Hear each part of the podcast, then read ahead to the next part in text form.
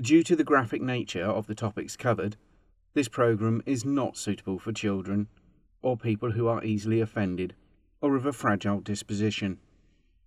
Listener discretion is strongly advised.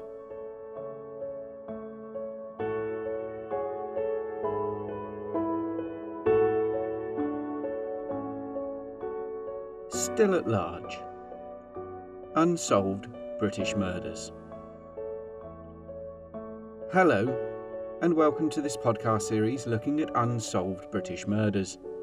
Each episode will take a look at an individual murder or a series of killings that have, despite the best efforts of the various constabularies involved, and for whatever reason, never been solved. In most cases, the perpetrator is probably still at large. Series 2, Episode 11 The Lancashire Ripper, Part 3. Following the murders of Linda Donaldson and Maria Requena in 1988 and 1991, respectively, Greater Manchester Police uncovered the signs of as many as 21 potential serial killers who were collectively responsible for more than 100 murders. And for a while, they considered that there may have been a link between the two women's deaths. Their most promising suspects all drew blanks, and detectives were left with a series of killings as more women from the cities of Liverpool and Manchester were left in the countryside between them. Most of the women murdered were working as prostitutes, and their murders were yet more vulnerable women killed by predatory men. There was some speculation that the women might have been killed by the various gangs that operate in those two cities. Criminal gangs have always popped up whenever there is an urban population for them to make their living from and they've always come in a variety of styles. Liverpool's historic gangs have been given a gloss of almost respectability due to the popular TV series Peaky Blinders, starring Cillian Murphy. The series is a fictionalised account of the gang, and, as is only to be expected, it is washed deeply in the waters of dramatic license. The reality of the gangs is a long way from the chocolate box version. Liverpool has also played host to a number of gangs who have used sectarianism as their key defining characteristic, with strong links to the Irish Republican Army and various loyalist and unionist paramilitary organisations and other splinter groups. But since the late 1970s and into the early 80s, the gangs became far more organised and far, far more violent. Manchester and Liverpool were ready gun markets for importers of illegal weaponry. A favoured route was through the busy ports of Dublin and Laoghaire due to their proximity and historic ties. A central financial stream for gangs is drugs. The most socially deprived areas of Liverpool were the primary marketplace for heroin, which increased dramatically in the 80s. And with heroin came other problems prostitution, burglary, and muggings. These all came from the users who needed to keep soliciting, stealing, and mugging to keep themselves in drugs. But the really big problem came from the various gangs who controlled the supply. The situation grew to be so bad that the press began using nicknames like Smack City and Skag City in reference to the level of heroin use. Rich, powerful gangs with international reach and a small army's worth of munitions began to run areas of the city. The press dubbed the city Gunchester, in reference to the almost daily shootings in the city. Of course, it wasn't just heroin that the gangs were pushing, it was whatever they could push. Large international networks of drug trafficking developed, with gangs becoming incredibly rich.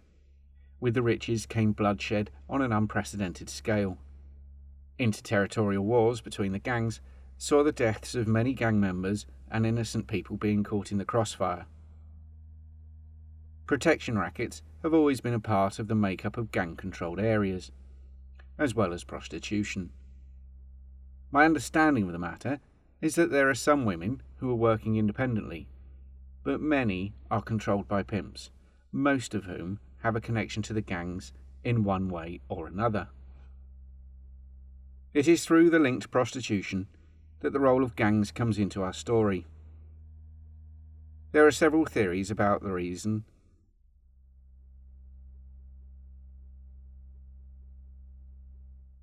There are several theories about why the deaths of Maria and Linda could be gang related, so I'll have a brief look at them and then explain my thoughts on the plausibility of them. Scenario 1 The women were killed by their own pimps for some undisclosed transgression, and their bodies left as a warning to other women who dared dissent. Scenario 2 The women were killed by a gang that wanted to move into the territory where the girls work, and to achieve this, they deliberately murder and mutilate a prostitute from that area to place a massive police presence in the area for a prolonged period of time, thereby undermining the stability of the gang and making it ripe for a turf war. Scenario 3 The savagery they were subjected to was a special request from a sadist with a big wallet. Scenario 4 Wrong place, wrong time, wrong punter. Scenario 1 is quite plausible. Pimps murdering the women they control is as old as the business of prostitution itself, so there's an air of credibility about it. But I can't get over the fact that it would bring a lot of police attention to the area where the poor woman was last seen, which has generally been red light zones controlled by various gangs it would create a lot of problems to the continuation of their trade. Had they been, and I use this word cautiously, simply strangling, bludgeoning, or stabbing with theft of property and money murders, then I would definitely consider it a plausible theory. But the mutilation is a step that is beyond what a pimp would need to do. Mostly they dispense physical violence, being careful not to mark the goods with that abject pejorative phrase to diminish the worth of these people to no more than stock, and livestock at that. It has been known for pimps and gangs to disfigure women who go against them to prevent them from being able to continue in the trade, which is horrific. But again, I can't get past those mutilations. It doesn't fit, but isn't entirely out of the question either. Scenario 2 is the least likely of them all, I think. The notion that a gang would be prepared to wait to take over a red light zone is quite, quite absurd. These gangs are run by individuals who think they are hard men, with hard men in the leadership, and hard men and wannabe hard men as their foot soldiers. If they want an area, they'll kill for it for sure, but they'll kill the other gang members to eradicate the enemy. In many ways, these drug gangs are the purest form of capitalism and business. The organisational skills required to run a gang that makes hundreds of millions of pounds a year is quite phenomenal. In a utopian world, our legislation would be treating drug addiction as a public health concern, and these criminals would be leading businessmen, winning accolades for the development of international trade and commerce. They are, however, made rich and powerful by the current criminal legislation that keeps their revenue streams illegal and all of the money they make out of the public purse. With the current political will being so low towards the legislation of even medical marijuana, even with the granting of Billy Caldwell's prescription, it's hard to see that situation changing any time soon. As I write this, it's been announced by current Home Secretary Sajid Javid that there will be a review of the supply of medical cannabis. It's a step in the right direction, but I won't hold my breath. Home Secretaries tend not to last that long, and there'll be another cause, and most likely, as happened before, the academic reports from scientists and healthcare experts could well be dismissed as they don't fit with the planned outcome. If it happens, it could be a big step for a lot of people to manage their pain and medical conditions. The nature of this scenario is such that it would only work in a TV drama, such as Vera, or a film by Guy Ritchie. It's too elaborate, too fanciful. So, scenario two, for me, at least, is destined for the bin.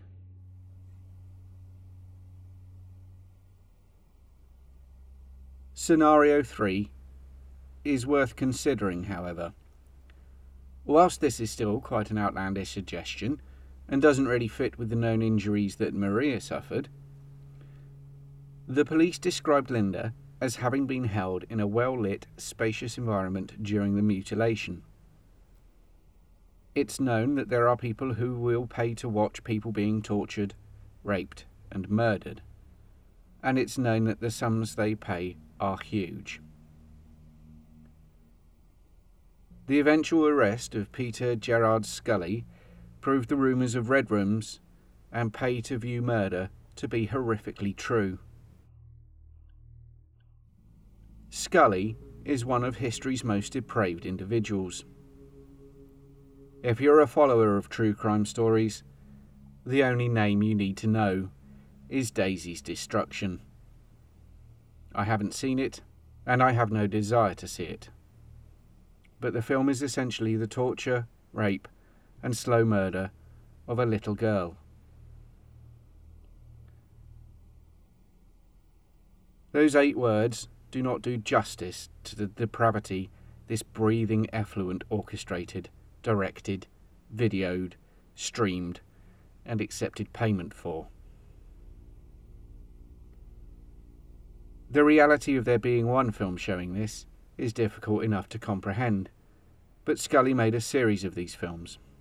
His depravity is unbounded, and whilst it is welcome that he and his travesty of a partner, Carme Ann Alvarez, are locked away in a prison in the Philippines, their removal from the production of the worst imaginable material leaves a vacuum that some other depraved individual will occupy to keep the very wealthy purchasers entertained. Although I said that scenario 3 is plausible, that Linda was killed to satisfy the need of a psychopath who wanted to torture, murder, and mutilate a woman, it suffers several fatal flaws as a theory of the crime. Had there been a specific request for a woman to destroy, would this high rolling murderer really have gone to the trouble of randomly picking a street girl at the end of the evening it seems really hit and miss to me. If, and it's an enormous if, I were rich enough to afford to buy people for killing, I certainly wouldn't choose a streetwalker. With the final of the rather elaborate scenarios examined, and many of the gangsters and their associates currently behind bars, and therefore their DNA on the national database, it seems unlikely that the murders were gang related, or if they were, the offenders haven't yet been caught. That brings us back to the final and most logical conclusion that it was wrong place, wrong time, wrong punter. The differences in the mutilations between the two are quite distinct too. Linda was stabbed in the back twice, and that ended her life. She was then mutilated over a period of hours there was considerable effort made to conceal the identity of the perpetrator. Linda had been carefully and thoroughly washed before being transported to Winwick Lane. Her death was a clear and deliberate act of mutilation, with the possibility of necrophilic features. It could have been a gangland enforcer having some recreational time, but it's much more likely that one of the 21 possible serial killers Operation Enigma identified is responsible. Linda's carefully washed and mutilated corpse is very different from that of Maria's. Maria's mutilation, if you recall, was that her body had been dismembered with what the police labelled as power tools, before being stuffed in black plastic bin bags and dumped in a lake. It seems like the hasty decisions of an accidental murderer who throttled, suffocated, or otherwise accidentally killed Maria, and, in a fit of panic, cut her up and disposed of her in a very shoddy way. No attempt was made to weigh the remains to sink them to the bottom of the lake. Whoever put them in the water had, it seems, confused or didn't understand that the weight of the limbs and constituent body parts doesn't equate to their natural buoyancy. Now, I said there that it seems like the hasty decisions of an accidental murderer, but realistically, the oh no, I've accidentally killed someone, I'd better chop them up and hide the body parts in a panic, Your Honour, defence, is surely one of the least plausible of all possible defences. The act of dismembering someone is a lengthy and gruesome process. There's going to be a lot of forensic evidence everywhere. The late great Dr. Edmond Locard, French pioneering criminologist and forensic scientist, first identified that every physical interaction leaves a trace. This is known as Locard's exchange principle.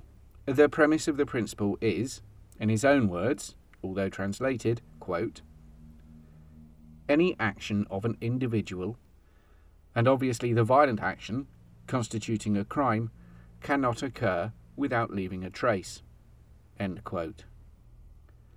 There are other more purple explanations, such as the one by Paul L. Kirk used on Wikipedia. Quote, Wherever he steps, whatever he touches, whatever he leaves, even unconsciously, will serve as a silent witness against him. Not only his fingerprints or his footprints, but his hair, the fibres from his clothes, the glass he breaks, the tool marks he leaves, the paint he scratches, the blood or semen he deposits or collects. All of these and more bear mute witness against him. This is evidence that does not forget. It is not confused by the excitement of the moment. It is not absent because human witnesses are. It is factual evidence. Physical evidence cannot be wrong. It cannot perjure itself. It cannot be wholly absent. Only human failure to find it, study, and understand it can diminish its value. Whoever killed these women would have been covered in trace evidence, and they would have to be really quite adept at cleaning up, unless they were loners or the property was never visited by anyone else. There's a surprisingly large amount of people like that, sadly. As I've said before, Linda and Maria weren't the only victims to be left in the countryside. On the 6th of August 1994, 23 year old Julie Finley was found stripped of her clothes and left in a carrot field near to the Wheatsheaf Hotel in Rainford, St Helens. She had died of manual strangulation. Julie came from a stable and loving family, but at the age of 17 had fallen in with the wrong crowd, started taking drugs recreationally, and then progressed on to heroin and crack cocaine. Julie collected a conviction for petty theft, and at the time of her death was staying in Toxteth with her boyfriend Ng. Apologies for the pronunciation. As the investigation continued, police found a witness who had seen a woman answering Julie's description, arguing with a man who appeared to be attempting to force her into a white transit van. The witness had seen this exchange at around 12:30 a.m on August the 6th. Her body was found around 45 metres away from where this happened. The pathologist who examined Julie estimated that she died between 1am and 5am. In the weeks that followed, a woman calling herself Tina called the police inquiry line to report that Julie had said that she was due to meet a taxi driver that night. But Tina never made contact with the police again. Julie's murderer remains at large. Possibly. I say possibly because there is a person in prison who has a track record of exactly this kind of murder by strangulation. Alan Kite is the typical transient lorry driver who murders women working as prostitutes after having used their services. Kite was born in Shropshire in 1964. He was a short, sickly child because of asthma, but he was cherished by his mother and sister. By the time he had left school, Kite was to adopt the habit of travelling all over the country, finding cheap bed and breakfasts and hostels to stay at. When there, he would tell the owners, or anyone else who asked, that he was in the area looking for work. By December 1997, he was still short, still asthmatic, but now he was a balding loner who travelled extensively as a lorry driver and as a mechanic. He would take a B&B or hostel, then travel further afield to, it is now believed by police, hunt and kill prostitutes. In December 1997, he was arrested for the rape of a woman he had hired as an escort. She had managed to escape his clutches. She then went straight to the police, and as Kite was leaving two hours later, they arrested him. He was sentenced to seven years at Bristol Crown Court.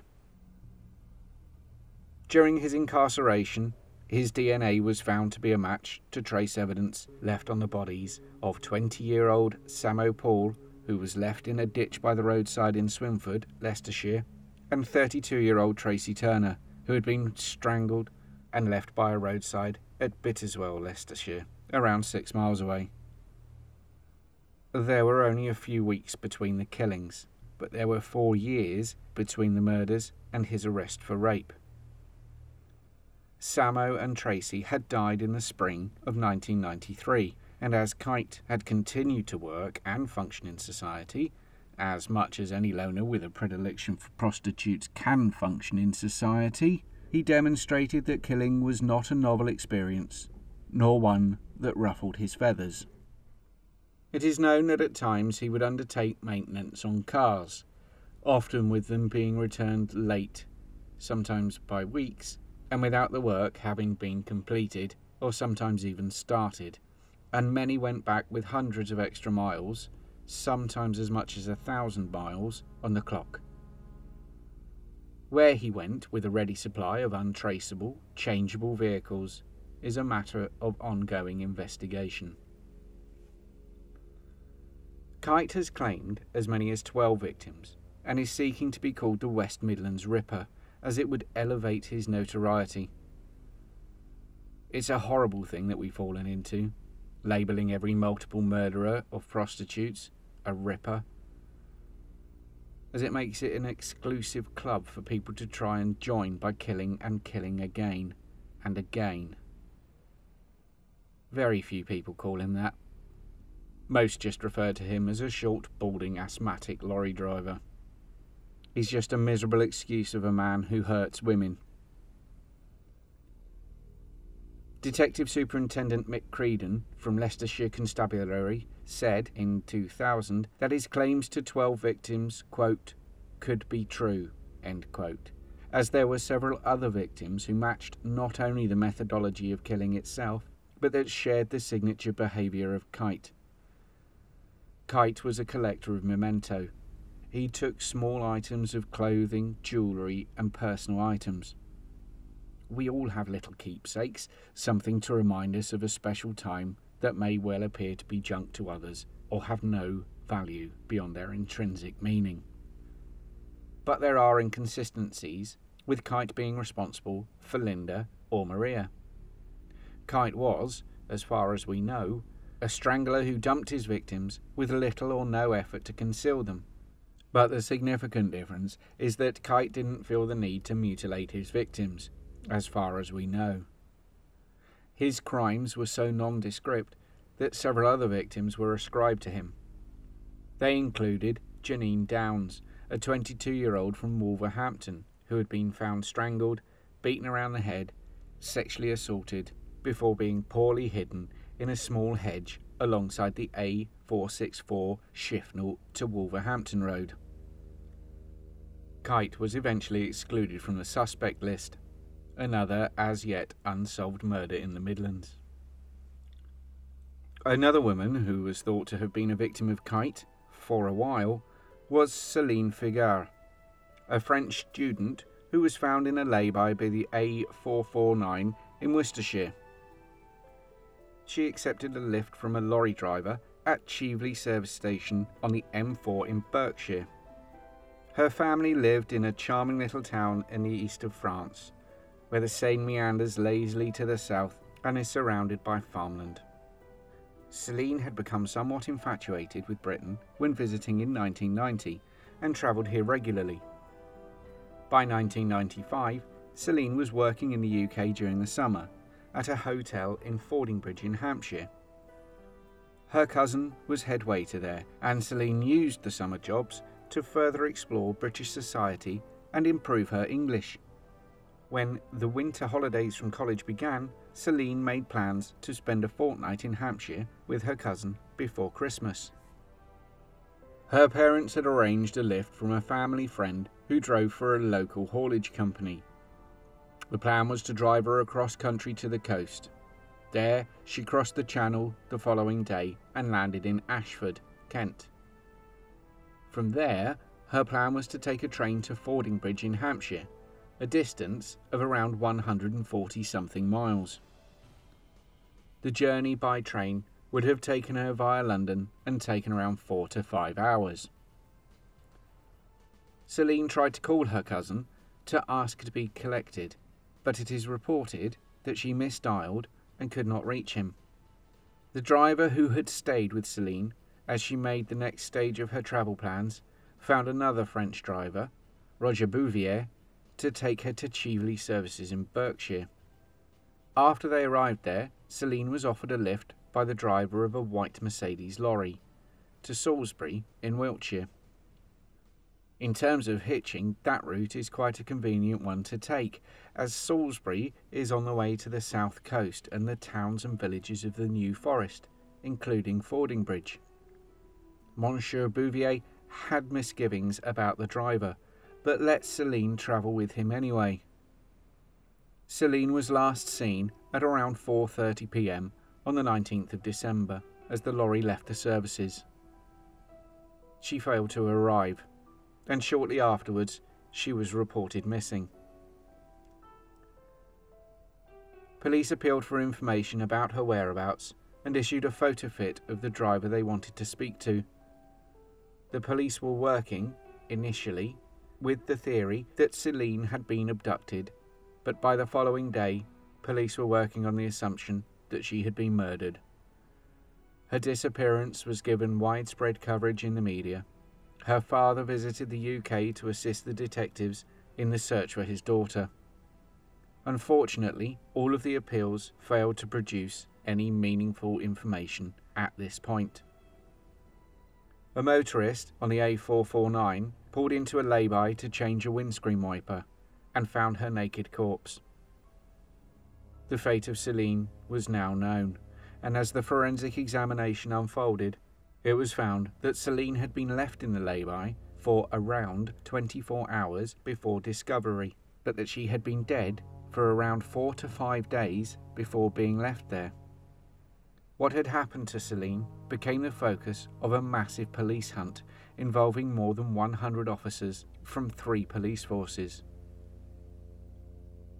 Although the police did not release a specific time of death, it is assumed that the driver had kept Celine alive for four or five days, so Christmas Eve or Christmas Day, before killing her, then keeping her body for another four or five days prior to deposition.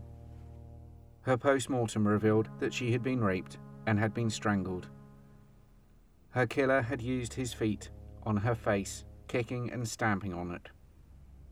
But forensic scientists could not conclusively prove which had been the absolute cause of her death. It's also interesting to note that there are reports saying that she had had sexual contact prior to death, quote, possibly against her will, end quote, and at the same time, they also state there was no sign of sexual assault. As infuriating as it is vague, it is precisely the right tone for a scientific examination. It is the job of the pathologist to state the facts as discovered on the body, without attempting to form a theory of the crime. That's the job of the senior investigating officer and his colleagues. The senior investigating officer, or SIO, was Detective Chief Superintendent John McCamont of the West Mercia Police. As part of the investigation, they looked at other similar unsolved murders, including those of Paul Samo and Tracy Turner. But a link was ruled out when the SIO gave a press conference on January the 4th. They were pursuing many avenues, and in particular, they wanted any information about a bottle of champagne that Celine had been carrying. Pascal Charretienne Champagne is a small label that produces modest but exclusive vintages. DCS McCamont said, quote, This particular type of champagne is not exported to anywhere in the world outside of France and is not sold in this country. It is a 1993 vintage and only 60,000 bottles have been produced. End quote. On the 12th of January, police announced that they would carry out a national DNA screening of all lorry drivers. In total, more than 5,000 drivers and 1,000 vehicles were screened. On the 19th of January, West Mercia police announced that an arrest had been made, that the man in question was English, and the following day it was announced that the man was from Poole in Dorset. A joint operation by West Mercia Police and Dorset Police had arrested Stuart William Morgan, a 36 year old self employed lorry driver. The mass DNA screening was not part of the arrest. A good old fashioned photo fit and a colleague who recognised him called in and gave police the information that they needed. Morgan was a womanising transient worker who had moved around the south of England including stays in Tunbridge Wells, where he first grew up, then Croydon for college at the Polytechnic there, before moving to Bournemouth and then to Poole. He was sent to Borstal in 1974 for burglary. At college, he studied heating and plumbing. After college, he started a plumbing business in Tunbridge Wells. But when that business failed, he obtained employment in Bournemouth with the council as a heating engineer. It is reported that his colleagues at the council were aware that he had the habit predilection might be a better word for seducing women he encountered professionally, and it seems that his womanizing was a big part of this odious specimen's life. His first wife, in Kent, was abandoned when she fell pregnant with twins. His second wife, from Dorset, gave birth to a son, and the couple married in 1994. Morgan had abducted a young woman, imprisoned her in the bunk in the back of his cab, raped her, strangled her, kicked her around the head and face, and then kept her body under the bunk in his truck over Christmas and had killed her either on Christmas Eve or Christmas Day, then spent the holiday with his wife and child. He had also been to work during this period, and on at least one occasion had slept above her corpse before disposing of her in such a callous way.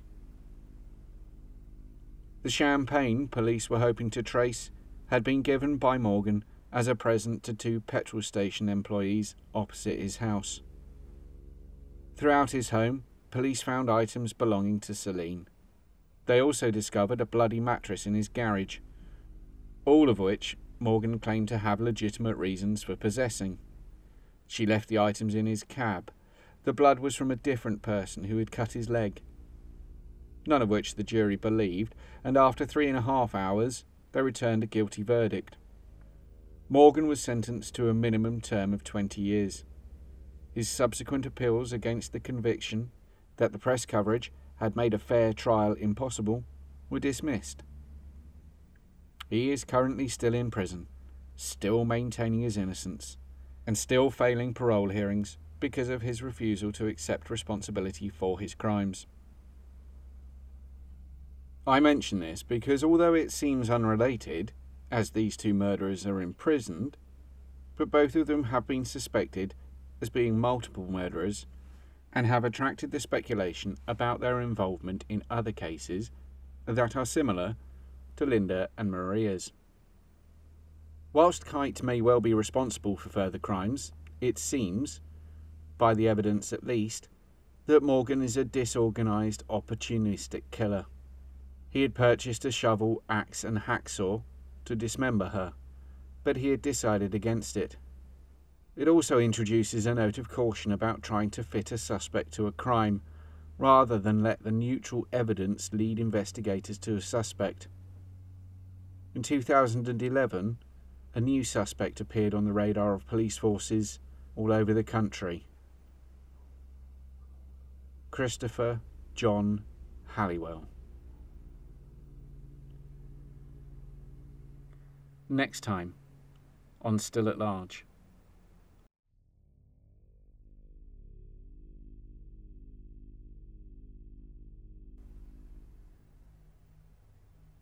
If you have any information about these crimes, please call 101 and ask to be put through to the Cold Case Unit at Greater Manchester Police. You can also leave information anonymously by calling Crime Stoppers on 0800 555 111. That's 08 That's 0800 555 111.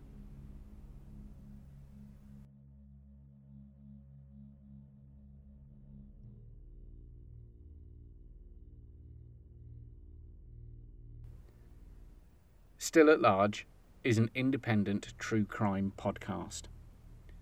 It is written, presented, and edited by me, Desmond J. Brambley.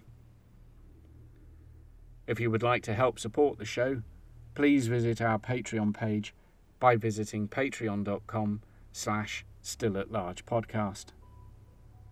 You can join in with the conversations about the show, or quite a lot else, on our Facebook discussion group by visiting Facebook slash still at large podcast. The theme tune is by Jukedeck, an online music AI at jukedeck.com. The incidental music was written and performed by Russell J. White.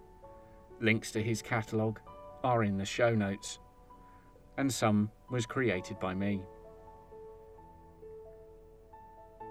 Still at Large is a tiny yellow dinosaur media production.